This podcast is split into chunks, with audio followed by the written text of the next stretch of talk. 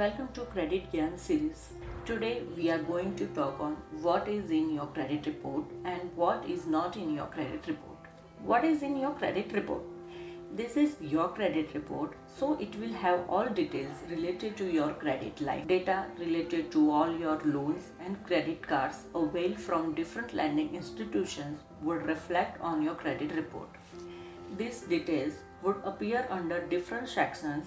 These sections are personal information such as name, address and contact details, account information such as lender's name, account number, type and amount, inquiry information, new inquiry for loan or credit card. Though each credit bureau has a different credit report formats, but these sections are generally standard.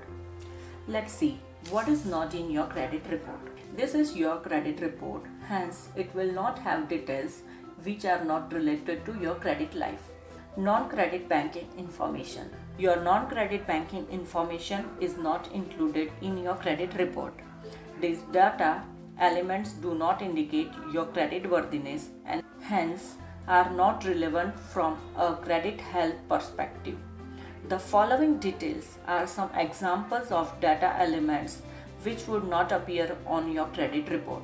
Bank accounts, saving or current, debit card transactions, prepaid card transactions, assets, beliefs and affiliations, information related to your faith, political viewpoints and affiliations with specific groups or causes is not reported on your credit report.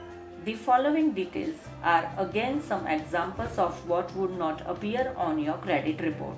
Religion, ethnicity, political affiliations, criminal record, past criminal records if any, financial or non-financial, are not on your credit report. For more details, any suggestions, advice, call or miss call on the number given in description box. Thank you.